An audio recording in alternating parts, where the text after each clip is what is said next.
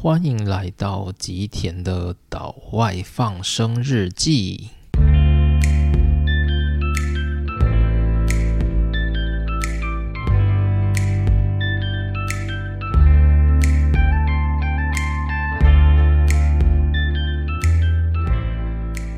大家好，欢迎来到今天的内容。那今天呢，我们要继续讲解我们的量子力学的故事。那这一次的篇章呢，会是另外一个新的故事，就是测不准原理的诞生。那虽然说测不准原理的诞生听起来好像非常的惊天动地，但它其实就只是波动力学跟矩阵力学这两者的争论的延伸而已。那我们会着重在就是海森堡他思维的过程，以及就是海森堡他周边的人事物的一些互动。那测不准原理的这一个篇章呢，我们还是会分成上下两集，主要是呢，我还是想要把内容稍微讲的细一点，所以呢，就是还是会分两集来解释。那在正式的篇章开始之前呢，我们先来闲聊一下好了。那我想分享的是，就是因为我目前呢已经离开原本居住的城市，然后搬到就是日本的南部，也就是九州的熊本。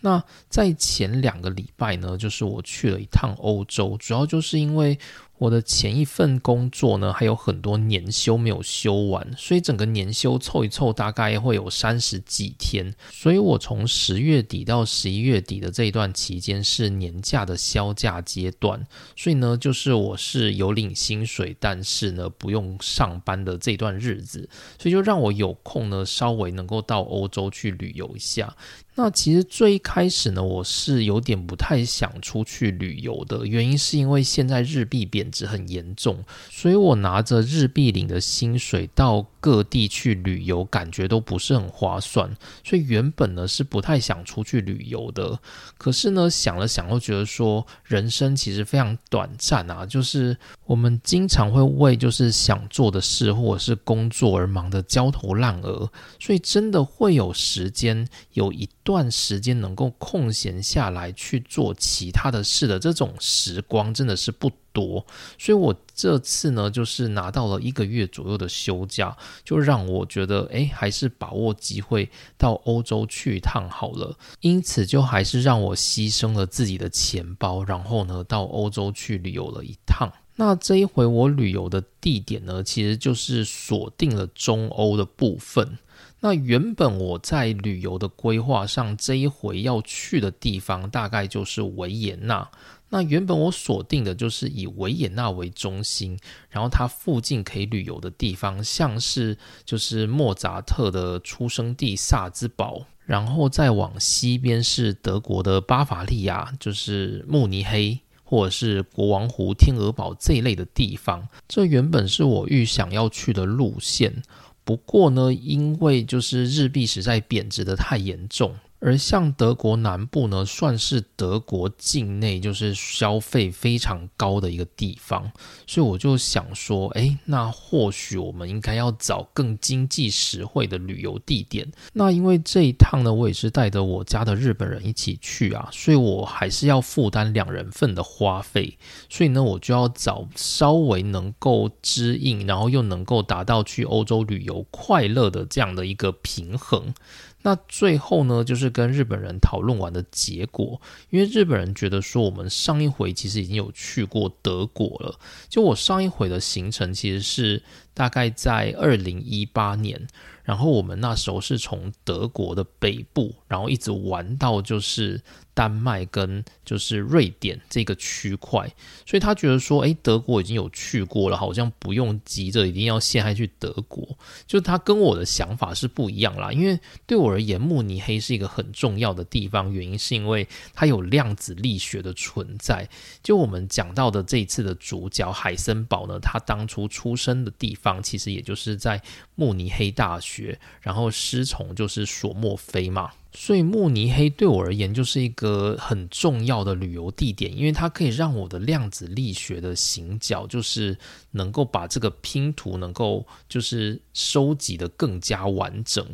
那但是我们家日本人的想法就是觉得说，诶，德国上次有去过了，所以我们可以就是保留奥地利。就是保留维也纳，但是呢，我们往其他地方发展。那跟维也纳通常会绑在一起旅游的地方，就是中欧地区，就是维也纳旁边的匈牙利，以及它北边的捷克。所以整个行程这样子列下来，就觉得，诶，这整个区域可以变成是一套观光行程。所以这一趟旅游呢，就正式成为中欧的旅游行程。那这一趟旅游呢，主要就是去了四个国家，非常非常的划算诶，就是你只要花两个礼拜，你就可以玩四个国家。那这次去的四个国家呢，分别是捷克斯洛伐克、奥地利以及匈牙利。那这四个国家呢，通常也很推荐，就是一起玩，因为真的是很近。而且这四个国家呢都蛮小，然后能观光的景点也非常有限，所以这四个国家套在一起，就会让我们的旅游变得比较丰富一些。那这一次的旅游呢，其实就是锁定这四个国家的首都，就是捷克的布拉格，然后斯洛伐克的布拉提斯拉瓦，奥地利的维也纳，以及就是匈牙利的布达佩斯，主要是这四个地方。然后，捷克布拉格它的南边大概三小时车程的距离，有一个很有名的世界遗产小镇，叫做克伦洛夫。所以我们有一天呢，就是抽空一天，当天来回去了克伦洛夫这个地方。然后另外就是布拉提斯拉瓦，就是斯洛伐克的首都。那布拉提斯拉瓦它其实是离维也纳非常非常的近，从维也纳搭车到布拉提斯拉瓦只要一个小时，所以呢就成了我们到维也纳之后当天来回的一个景点。那这个 podcast 呢，因为不是要讲欧洲旅游的游记，所以呢，我就不会把整个行程都介绍出来。那我自己的感受是呢，我当然是觉得维也纳是最棒的城市。那维也纳呢，它不止就是很适合旅游，而且呢，它也是就是二零二三年被就是投票选出来最适合居住的城市。那我自己的感觉就是维也纳它有非常非常完整的历史，就是我们。之前一再强调的，就是哈布斯堡家族神圣罗马帝国皇帝他所建立的都城，就是维也纳。所以维也纳呢有非常丰富的历史，然后呢它的观光资源也非常发达，因为维也纳是音乐之都，然后呢还有莫扎特这个看板人物。另外就是哈布斯堡家族奥匈帝国的皇后伊丽莎白西西公主，那这个呢也是整个维也纳一个很重要的标志，就靠这两个人呢，几乎就可以帮维也纳吸非常非常多的钱，因为在维也纳很多的名产上面都会标记了这两个人的头像，就成为了一个维也纳的名产的代名词。那另外呢，维也纳它的交通也非常方便，而且呢，就是它没有那种就是共产国家老旧的感觉。毕竟奥地利它是没有经历过共产国家的洗礼，所以奥地利呢，某种程度来说，它还是会比较接近德国，就是有一种你会觉得诶比较容易亲近的感觉。所以整体而言呢，我当然是最喜欢维也纳的。然后另外呢，就观光的。品质来看，其实我觉得这四个国家都不错，人都还蛮亲切的，而且呢，用英语都是可以通的。那在货币上面呢，奥地利它是使用欧元，因为它的经济没有问题，它就是属于欧元区。然后另外斯洛伐克它也很努力的打进欧元区了，所以斯洛伐克它的货币也是欧元。那至于其他两个算是欧洲经济比较堪忧的国家，就是捷克跟匈牙利。那这两个国家呢，都还是使用自己的货币。例如说，像捷克的话，它就是使用它的捷克克朗；那匈牙利呢，则是使用他们的福林的一个货币。那为什么这两个国家还是用他们自己的货币呢？不是因为他们很自傲，而是因为他们想要加入欧元区，就必须要满足欧元区就是欧洲银行所给他们的一些规范。但他目前呢都还没有办法做到，所以呢他们就只能够暂时继续用自己的货币。那用自己货币有一个很不好的地方，就是他们的物价呢就会比一般的欧元区还要来的贵。就是例如说，像斯洛发克或者是奥地利所卖的可乐，就会比你在捷克或者是匈牙利买的可乐还要来的便宜。所以这是一个非常可怜的地方。不过就只能够请这两个国家多多加油了。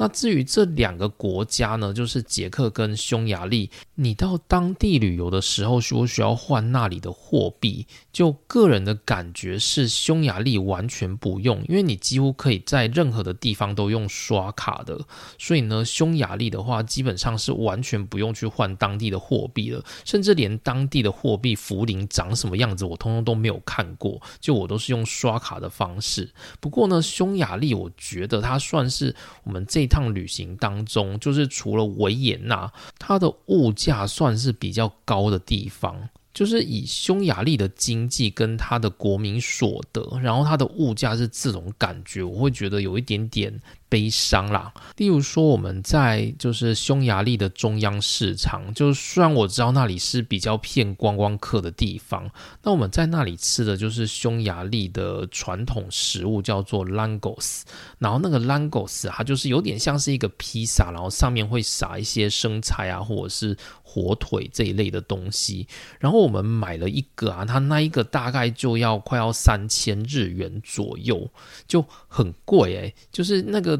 看起来并不大，但是它最后一个要三千日元左右。我觉得匈牙利的物价整体来说还是有一点点太狂妄了。那个人比较震惊的其实是匈牙利国会的参观，就是匈牙利它最。伟大的建筑大概就是它在就是多瑙河畔的国会大厦。那那个国会大厦呢，它是可以让人参观的。那但是呢，参观你就要门票费。那门票呢，我们是在网络上面预约的。那我看门票费啊，就是在二零一九年的资讯哦，他们都是写就是大概在六千七百。福林左右，就是换算台币大概是七百多块。可是当我就是上个月要购买的时候啊，它已经涨到就是一万福林，大概就是一千多块左右的那个金额，就蛮夸张的。就是它在三年之内大概涨了快要一半吧，就是涨了五十 percent 的价格，诶，所以我觉得就是匈牙利大概是我在这四个国家里面觉得它物价最夸张的一个地方。那接着还是要来讲一下跟量子力学有关的地方啦。因为毕竟难得去欧洲，所以该走的量子力学的行程，我还是要把它走过。那在这趟旅程当中呢，出现到跟量子力学比较相关的景点有两个，第一个呢就是捷克的布拉格，而第二个呢就是奥地利的维也纳。那关于布拉格的话呢，其实比较有关的人物就是爱因斯坦。因为爱因斯坦呢，他在就是他的奇迹年过后，他开始声名大噪，所以他第一次拿到教授的职位，就是拿到布拉格查理大学的教授职。那个时间点呢，是在一九一一年到一九一二年，就是有大概十六个月的期间，爱因斯坦他是在布拉格的查理大学任教。那到布拉格去，如果想要找一些跟爱因斯坦有关的景点，第一个推荐的就是最容易去的，就是布拉格的老城广场。它某一个咖啡店的墙壁上有一个关于爱因斯坦的纪念碑，这是其中一个。然后另外一个更值得去呢，其实是爱因斯坦当时在布拉格居住过的地方，而这个地方呢，现在也只是一个普通的大楼、普通的民宅而已，所以其实是不能进去的。不过在那一栋大楼它的前面呢，它有。雕一个就是爱因斯坦的头像，那个呢就标记说爱因斯坦他在一九一一到一九一二年的这段期间，他是住在这一栋房子里面，所以呢很建议就是如果是爱因斯坦的粉丝的话，可以去那边拜访一下。好，那这是布拉格的部分。那关于维也纳呢，就要讲到我们在这几个篇章一直讲到的人物，也就是艾尔文·薛丁格。那因为薛丁格呢，他本身就是奥地利人，然后他出生就是在维也纳。那薛丁格呢，有一阵子他是到苏黎世大学去任教，一直到他声名大噪之后，他才回到了维也纳大学。那在维也纳大学呢，他也度过他人生最后的时光。那关于维也纳大学呢，它其实就在奥地利的市中心。到维也纳大学的时候，其实它主楼是在市中心，它的。大部分的学区其实都转移到比较偏僻的地方。不过，如果要找跟薛丁格有关的事物呢，到维也纳大学的主楼，也就是在市中心的那一栋主楼就没有问题了。那那一栋主楼呢，它其实是一个四方形的建筑，就只有一栋大楼而已。然后呢，一般人是可以进去的。那进去之后呢，它中庭就是一个草，很像是草皮的地方。那围绕着草皮的是一个四方形的长廊，在那个长廊上面会有非常非常多科学家的雕像，都是跟维也纳大学有关，或者是曾在维也纳大学念书或任教过的学者。所以，如果在那个长廊稍微绕一绕的话，你就会找到薛丁格的雕像。那他的雕像下面呢，还会写着他引以为傲的薛丁格方程式。不过，如果你来到维也纳大学，你就只有找薛丁格的话，那就太浪费了，因为它里面有很多的科学家，是你会一看到之后就会觉得说，哦，原来这个人也在维也纳大学啊。那首先呢，我一进去，第一个看到很有名的人物就是路德维希·波兹曼，就是呢我们在量子力学篇章第一章所讲到的热力学的提出者。然后呢，它有一个我们所熟知的常数，叫做波兹曼常数，就是一点三八乘以十的负二十三次方的这样的一个常数。另外呢，也可以看到，就是多普勒效应提出者，就是克里斯蒂安·多普勒。然后还有心理学家，就是提出梦的解析的弗洛伊德等等，他们都是维也纳大学出身的人物。那其实他出身的人物有名的还非常多，就是不只是在物理领域，像是生理学领域或者是文学领域，都有非常多很知名的人物。维也纳大学呢，一共出产了大概十四位的诺贝尔奖得主，那大概都是跟生理学或医学比较相关的人物。那接着再回到薛丁格，薛丁格呢，他其实也有住家是在维也纳，那也是一个可以去拜访的地点。那这个地点呢，也在维也纳市区，主要是偏比较北的地方啦，有点靠近就是。在维也纳一个很知名的景点叫做白水公寓，就在那一个社区的附近。那那一栋建筑物呢，它也是一个民宅，所以也不能随便进去。不过呢，它上面也是有一个牌子，写到说艾尔文·薛丁格在一九五六年到一九六一年这六年的期间呢，是住在这一栋建筑里头的。然后呢？艾尔文·薛丁格他过世的时候就是一九六一年，所以呢，在过世之前，他都一直住在这栋建筑物里。那这栋建筑呢，它叫做薛丁格 House，所以它也算是如果想要拜访跟量子力学有关的地景，也可以到那个地方去走走。好，那以上就是今天的分享。那接着呢，我们要赶快进入今天的主题。我们要来谈的是测不准原理。一九二六年的四月二十八日，沃纳海森堡他在柏林大学的一个讨论会上讲解了关于他所提出了正在引导世界进入新的量子领域的矩阵力学。而柏林大学呢，不愧是德国物理学界的堡垒。海森堡在台上讲授的时候，他随眼一扫过去，就发现台下坐了四个鼎鼎大名的物理学家。一位是马克思·冯·劳尔 （Max von Laue），这位学者呢，是在一九一四年以 X 射线绕射晶体而获得诺贝尔奖的得主。接着，在一旁还坐着沃尔特·能斯托。Walter Helmut Nernst，他在一九零五年提出了热电化学的概念，而这个概念呢，成为热力学的第三定律。于是呢，他也在一九二零年获得了诺贝尔物理学奖。接着还看到其他在座的两位大师，其中一位呢是马克思·普朗克，就是我们在前面所提过的提出量子的先驱；还有最后一个算是里面比较年轻的一位，那就是阿尔伯特·爱因斯坦。他也在奇迹年的当下，以光电效应拿下了诺贝尔奖。根据海森堡的回忆，那一场讲座其实刚开始是非常的紧张的。不过，在他努力的用最清楚的概念去阐述了他的矩阵力学之后，他发现的那种紧张感就陆续的消失。那当整个讲座会结束之后呢，爱因斯坦他就邀请了海森堡一起到他附近的家去坐坐，边聊着量子力学的未来。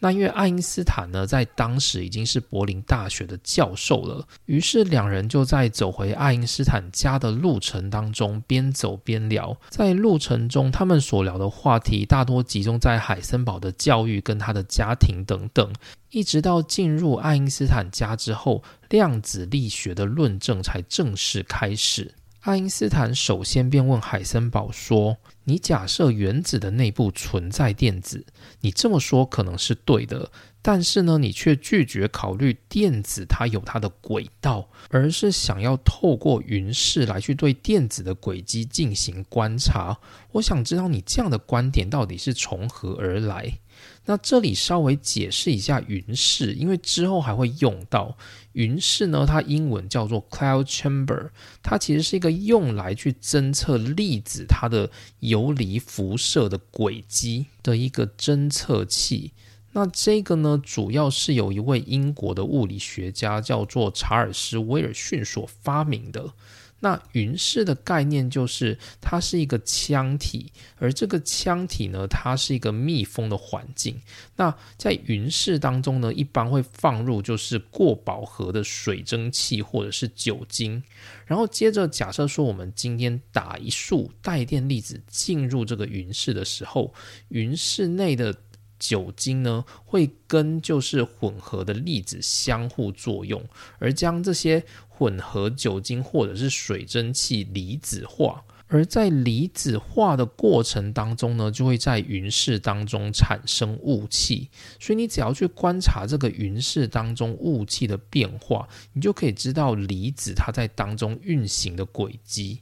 而电子呢，它也是一个带电粒子，所以当电子它进到云室里头，理论上也会产生类似的现象。所以呢，海森堡他才在讲座上面提议说，也许可以用云式的方式去观察电子它在运动的轨迹。那海森堡针对爱因斯坦的回答是：因为我没有办法去观测到电子的轨道，所以我与其去假设真的有一个轨道存在在原子里头，让电子去绕行。不如呢，我就直接把原子打进云室里头，用云室所产生出来的辐射去推测出电子波的频率跟振幅。接着呢，海森堡他又补充到说，因为一个好的理论呢，一定是可以以可观察到的量为基础，所以我认为我把自己限制在这个地方会更为合理。那接着，爱因斯坦他又很不服气了，他就回他说：“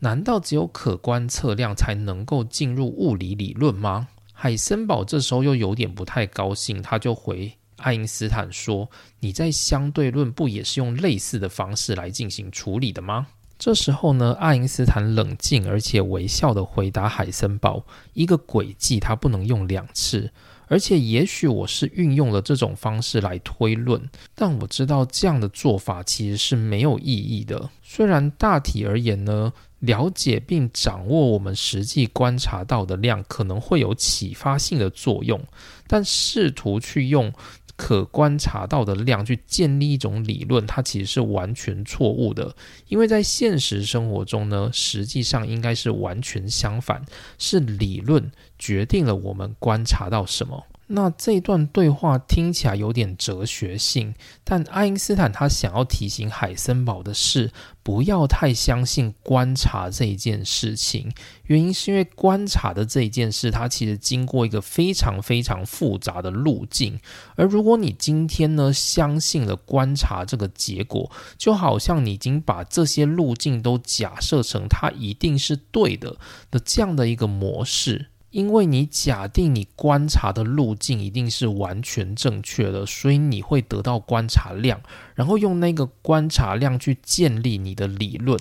而这样的理论呢，到底是不是可靠？如果今天你的观察路径出了一些问题，导致你的观察量看到的不是你原本预期的那样，那么你的理论还成立吗？爱因斯坦他明确指出了海森堡他利用观察量来制定理论的错误。他说：“你所主张仅仅引入可观察量，这只是你对于试图制定的理论的某种特性的假设。”好，这里讲的文法非常非常的复杂，所以我们稍微先厘清一下两个人的立场。首先呢，海森堡他的立场非常明确，就是矩阵力学是对的，波动力学是错的。那所以海森堡呢，从他在演讲的过程当中，他其实都在阐述一个概念，就是量子它是一种不连续的东西，所以你不要想象它会有什么。轨道绕行的现象，不要想象它的波是什么连续性的现象。电子它的行为应该就会跟我们在矩阵力学所描述的那样，它是一个点一个点不连续的状态。这是海森堡心里所想的概念，因为海森堡呢压根就不喜欢波动力学，波动力学呢是让海森堡矩阵力学发展的绊脚石，所以说什么海森堡他都不可能去认同电子的波动性，不可能去认同波动力学所描述的现象。相较之下呢，因为矩阵力学它所描述的东西就是一个点一个点利用可观察量所建立出来的理论，所以海森堡呢，他积极去捍卫我们必须要在量子的世界里面建立理论，那就要用可观察的结果来建立，其他中间那些过程他都看不到，所以我们应该忽略。接着我们回头来看爱因斯坦的立场。爱因斯坦他是一个完美的物理学者，所以他只信仰那种完美的物理理论。也就是说，有一个理论，它可以全方位的去描述所有物理现象，而且它是功不可破、具有逻辑性的，可以完完全全的去描述造物主他到底是以什么样的逻辑建造这个世界。这样的物理理论呢，它才有价值。所以，爱因斯坦从一开始就不喜欢这种以可观察量来建立的物理理论，而他也认为那是不正确的。所以刚才的对话呢，其实爱因斯坦他都是不断的在告诉海森堡，你不能用可观察量去建立理论，那样呢会让你的理论完完全全的就是为了可观察量所建立，而那个理论呢，它不是一个真实的世界。那为什么呢？爱因斯坦他会认为可观察量不足以建立理论呢？这就是我们刚才在对话当中讲到的最后一句：你所主张仅仅去引入可观察量，那只是你对你所试图制定的理论的某一种特性的假设。什么意思呢？就是说。一个理论呢，它如果是用可观察量来建立的，意思就是说，当这个可观察量成立的时候，我就会有这样的一个理论。那这个背后的概念就是，你所描述的这个理论，它不是真实的，它只有在你所观察到的可观察量它成立的时候，你的理论才能够使用。意思就是，你的理论当中已经先假设了可观察量是成立的，但真实的物理理论真的可以做这样的假设吗？你在造物者的物理前面先做了一个假设，所以才得到了这样的结果。你忽略了真实的世界，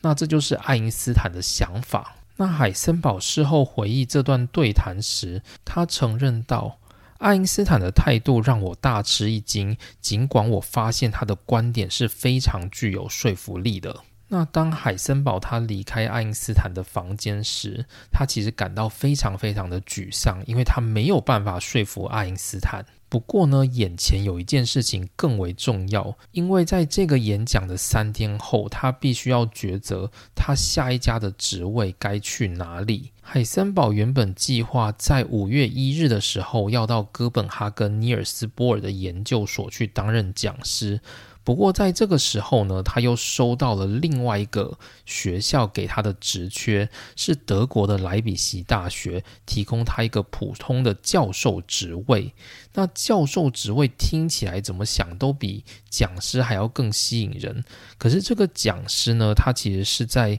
尼尔斯波尔的旗下工作，所以他可以得到更多关于量子力学的研究成果。所以呢，他对于这两个位置，他其实是感觉到非常非常慌张的。所以呢，他就询问了爱因斯坦。那爱因斯坦建议他说：“你应该去波尔的底下当助手。”所以海森堡呢，他决定那就放弃莱比锡。所以呢，在五月一日，他就去了尼尔斯波尔的研究所。在那里担任讲师的职位，同时呢，也可以做一些研究。一九二六年的五月中旬，尼尔斯波尔写信给他的老师拉瑟福，他说道：“海森堡他现在在我这里，而且我们都忙着讨论量子论的新发展，跟他所代表的伟大前景。”而根据波尔的描述，海森堡目前是住在哥本哈根波尔研究所里面一个舒适且带有斜墙的顶楼小公寓里，可以看见哥本哈根的下议院公园。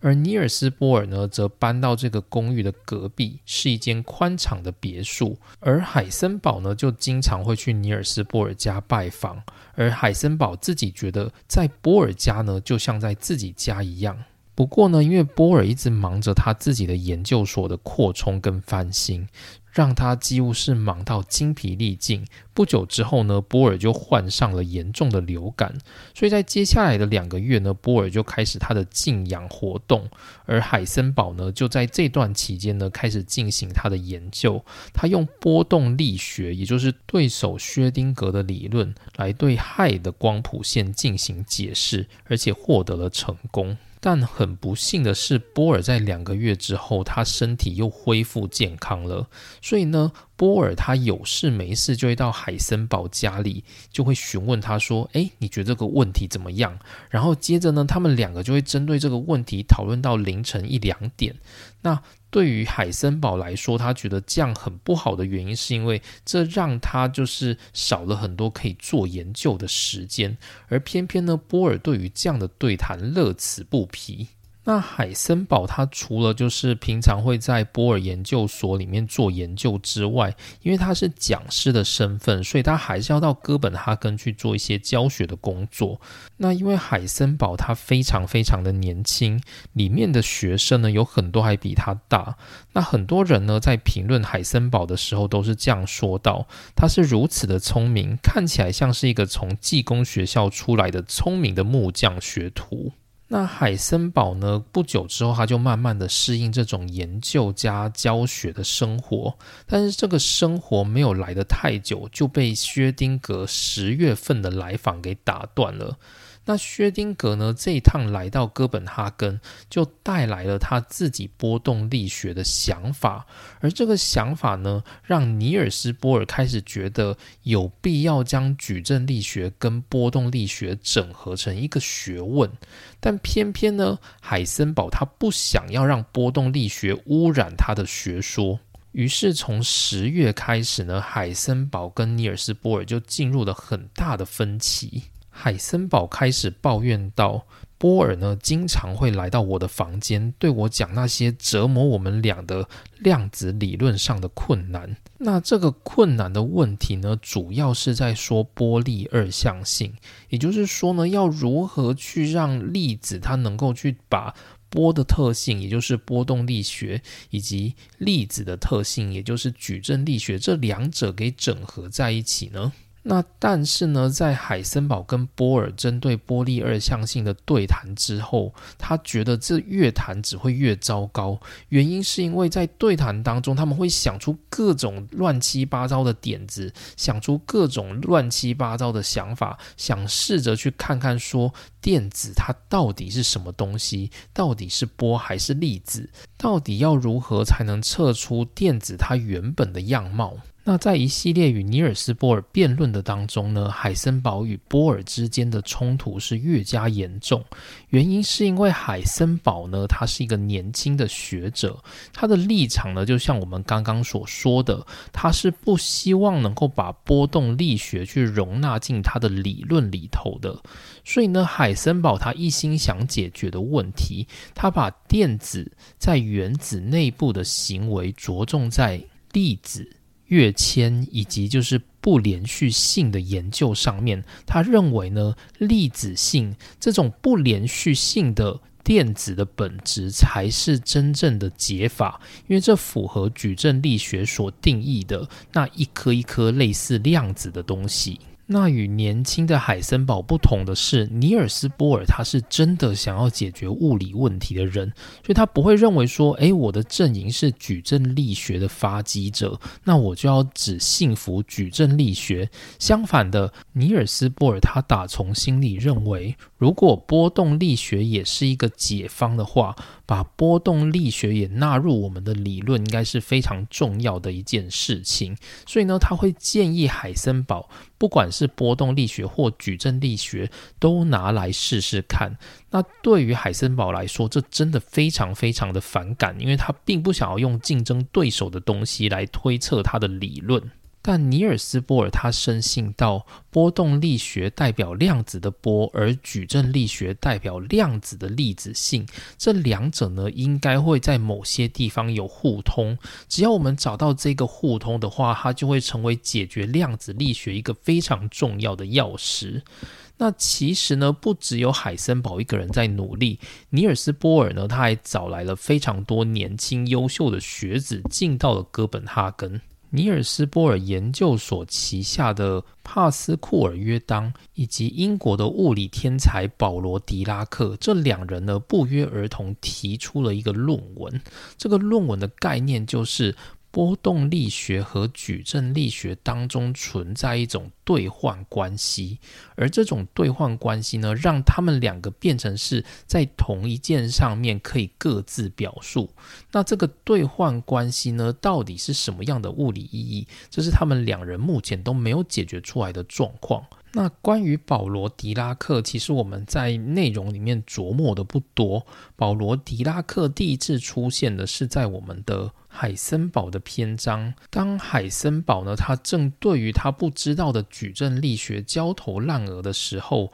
同一个时间，在英国的剑桥大学，保罗狄达克，他作为一个博士生，他发现到说。电磁场里面，他发现到说，在古典力学的帕森挂号，他会有一个类似海森堡的矩阵力学这样的行为模式。于是呢，他就根据这样的行为模式去推出了场量子化，而在一九二五年发表他的论文，叫做《量子力学的基本方程式》。而这篇论文呢，让他取得了博士学位。在一九二六年的九月。狄拉克呢，他从博士班毕业了。他接受他的导师拉尔夫·福勒的建议，来到了哥本哈根，在尼尔斯波尔研究所底下进行了他的新的研究。那他所做的第一个研究，就是关于如何去调和量子力学当中的波动力学以及矩阵力学。于是呢，最终狄拉克他提出了利用古典的厄密顿函数，去让两套力学系统之间进行。转换。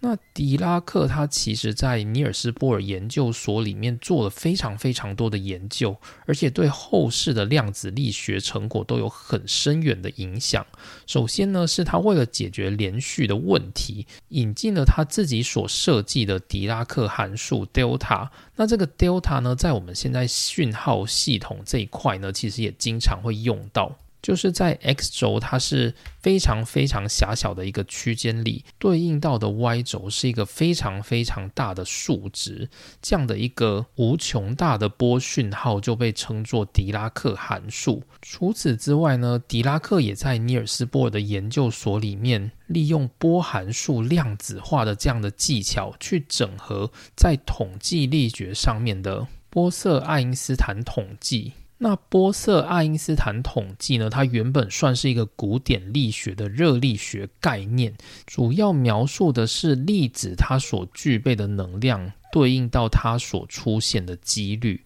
而这个几率呢，最后它就被用到量子统计力学，也就成为新的方程式，叫做费米狄拉克分布。但这是另外一件事情了。那当这个分布呢，它开始出现效应之后，它就引导出下一个课题，就是关于量子场论。也就是说呢，过去我们所认为的场，什么电场、磁场，或者是重力。等这些被称作场的一种区域型的力量的东西，它都可以量子化。这也为后续狄拉克以及后面的科学家们提出量子电动力学埋下了伏笔。好，那话题有点扯远了，我们把故事再回到海森堡。根据海森堡当时的回忆，他说到。我们的谈话往往持续了很长的时间，一直到午夜，却还无法得到一个令人满意的结论。尽管我们努力了几个月，还是没有成功。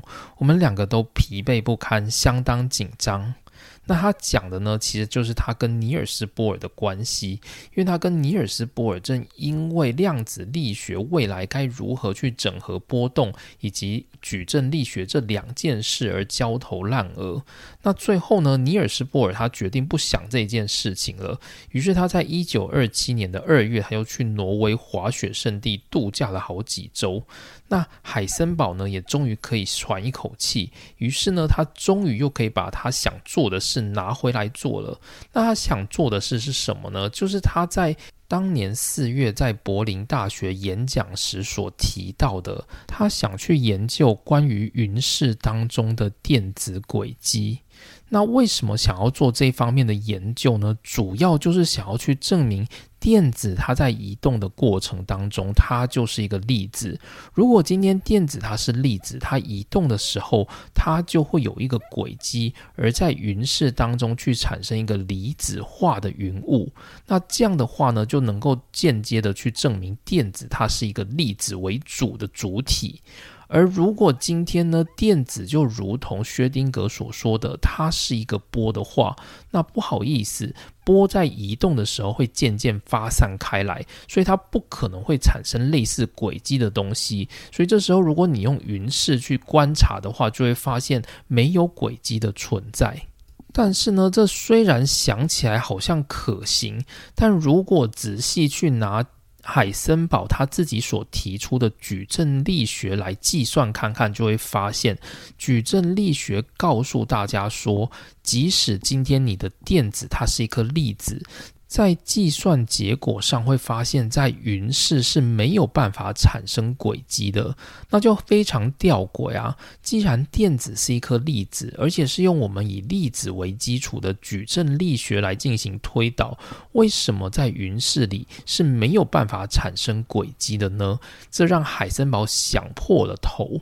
那不过呢，海森堡最后他想到了，在半年前他跟爱因斯坦对话的时候，爱因斯坦给他的一句话，这句话就是“是理论决定了我们看到了什么”。也就是说呢，在这背后隐藏了一个东西，而这个东西呢，让我们没有办法在云室里看到电子。海森堡觉得就是它了，于是海森堡呢开始他紧锣密鼓的计算，他想要解决的问题是。因为我们都知道，云室里它主要会产生雾气的是那个水汽，而电子呢，它的尺寸远远小于那个水汽的分子。也就是说呢，电子它是一个完完全全的量子。依照他所提出的矩阵力学，量子呢，它就是不连续的东西。既然不连续的话，就无法产生轨迹。那接着就引来第二个问题，那就是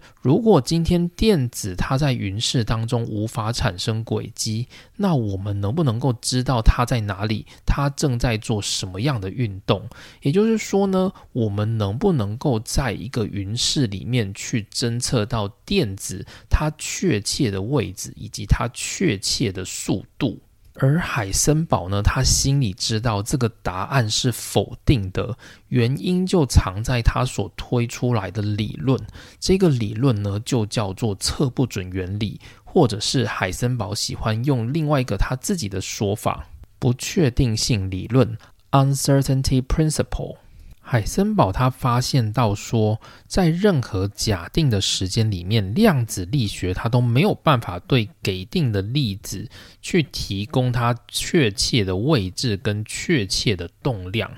那动量呢，就是质量乘以速度，所以大致上就可以用来表示速度。但是呢，它可以精确的给出位置，或者是精确的给出动量，但却没有办法精确的对这两个同时交出答案。那这个的原因呢，或许就是大自然要我们付出的代价，而这个代价呢，它就卡在测不准原理里头。在一场量子的游戏当中，如果我们想要对位置测量的越准确，那我们所牺牲的就必须是。不知道它的动量。如果我们今天想要对动量测得越准确，那我们就必须牺牲我们不知道它的位置。那为什么会有这种现象呢？海森堡他在脑里面做了他的思想实验。他说：“假设我们有一台非常非常精密的仪器，它可以把一个物体的位置测到无穷准。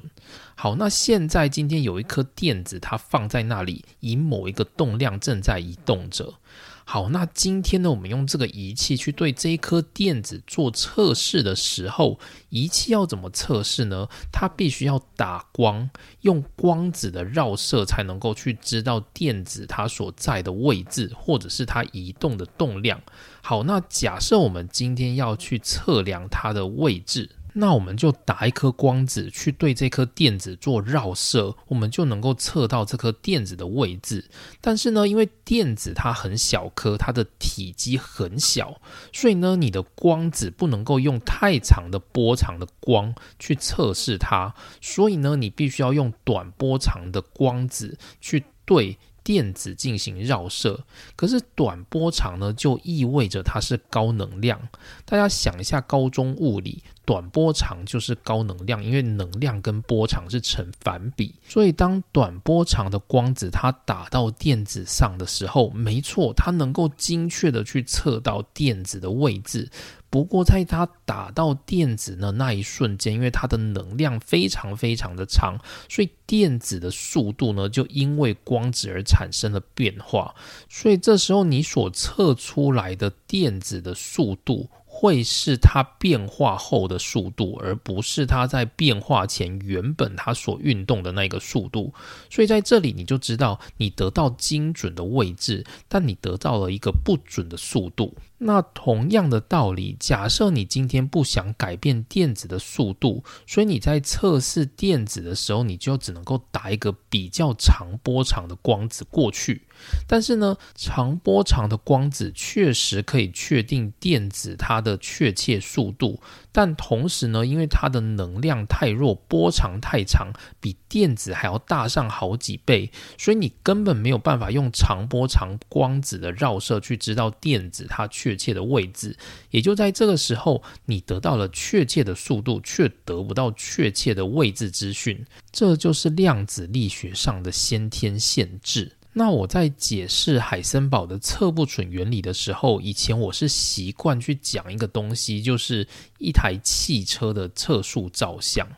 就是呢。我们今天想象，我们一台汽车开在高速公路上，然后它超速了，被测速照相机给拍下来了。那测速照相机它是怎么去拍下这一台车子？它一定是透过打一个光过去，透过光的反射去测到车子的速度以及车子的位置。这个就是测速照相机的原理。那当它打到光子再回来的时候，车子呢，它的位置被确定了，速度也被确定了。为什么？因为这一颗汽车呢，它远远的大过我们所发射出去的光子，所以今天打一颗光子去给那个汽车的时候，你一定可以测得到它的位置跟它的速度，而且基本上都是准确的，因为你光子的能量再怎么大，都不可能把这一颗汽车给弹飞。好，接着你再想象一下，高速公路上面有一颗非常非常非常小小到你眼睛都看不到，比光子还要小的电子，它正在高速公路上面行走。这时候你打一颗大大的光子过去的时候，那一颗电子就被你弹飞了。所以在电子被弹飞的瞬间，你的光子知道了电子所在的位置，但是呢，电子马上就被弹飞走了。所以你。光子只能够得到电子被弹飞后的速度，所以你这个测速照相机是没有办法完全去记录电子确切的位置跟它在那个位置所产生的速度，所以呢，你对这个电子是没有办法开罚单的。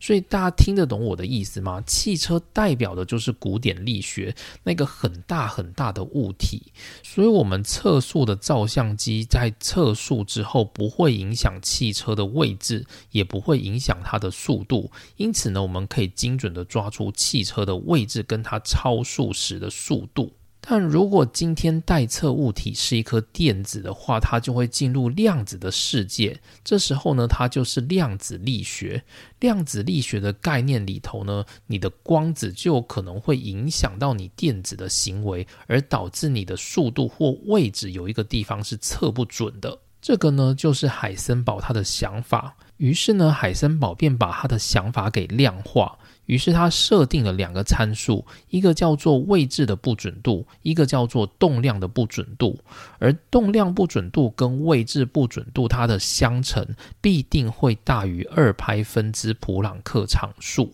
这是海森堡他在理论当中所观察到的事情，而这个不等式呢，就叫做测不准原理。也就是说，如果今天你的位置不准度到无穷小的时候，也就是你今天对这颗电子的位置测得非常精准的时候，那么你的动量不准度就会达到无穷大，也就是你会几乎测不准这颗电子的动量。那他们最终呢，这两者的不准度必定会大于二拍分之普朗克常数。然后呢，就可能会有人想要去辩驳说。好，那假设我们今天就发明一台超级好的仪器，这一台好的仪器呢，它可以精准的测出它的位置，同时呢，它也不会改变电子的速度。如果今天真的有这种仪器的话，那不就能够解决这个问题了吗？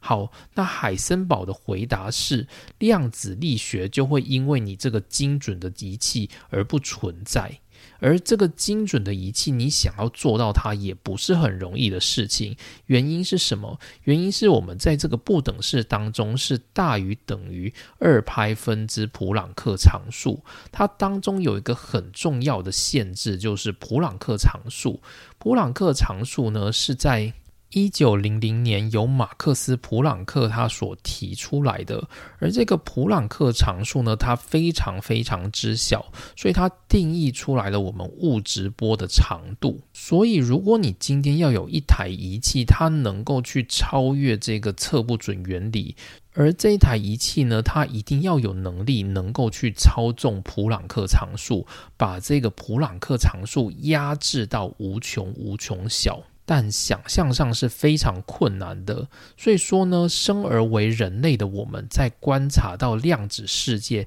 就必定会有这个叫做测不准原理的限制，而这个限制呢，就是位置不准度与动量不准度的相乘必须大于等于二派分之普朗克常数。那这个概念呢，接着就也可以同时的去解释了所谓的对弈关系。就是我们在前面讲到矩阵力学的时候，我们有提到说，量子力学有一个特性，就是你今天对一个物体去做 A 测试，再做 B 测试，跟你对它做 B 测试，再做 A 测试，会得到一个不同的结果。而这样的运算呢，可以用矩阵来描述。如果大家有用矩阵运算过的话，一定可以知道我在说什么。就是你今天把两个矩阵 A 矩阵跟 B 矩阵相乘，可能会不等于 B 矩阵与 A 矩阵相乘，这个是完全可能会出现的结果。而这个结果呢，之所以会出现，就可以用我们刚刚的解释。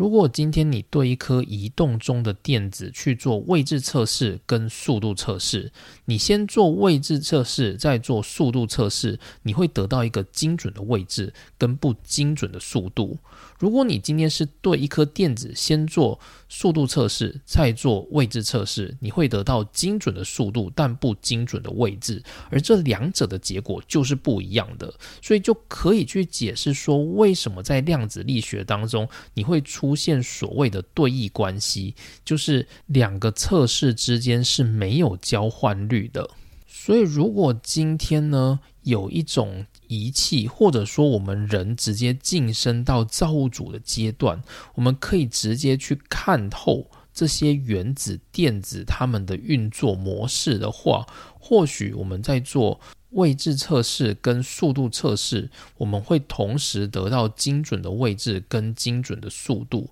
但是呢，这是不可能的，因为人呢就注定会有先天上的限制。如果今天这些限制都消除的话，好，那量子力学就不用玩了，量子力学就会等于古典力学，而这一切的探讨就会结束。所以海森堡他是这么认为的，他认为呢，我们现在之所以在研究量子力学，就是因为我们受到了这个限制，所以量子力学才会给我们这些讯号。如果今天呢没有这个限制的话，那量子力学它就会跟古典力学一模一样，你根本不需要去探讨它。这个就是海森。堡他的想法，所以关于海森堡在讨论电子轨迹的这件事上，他最后得出来的结论就是，由于电子呢，它是没有办法被精准的测出位置和速度的，它只能够被精准的测出其中的一个，所以你要去谈论电子它的轨迹是没有任何意义的。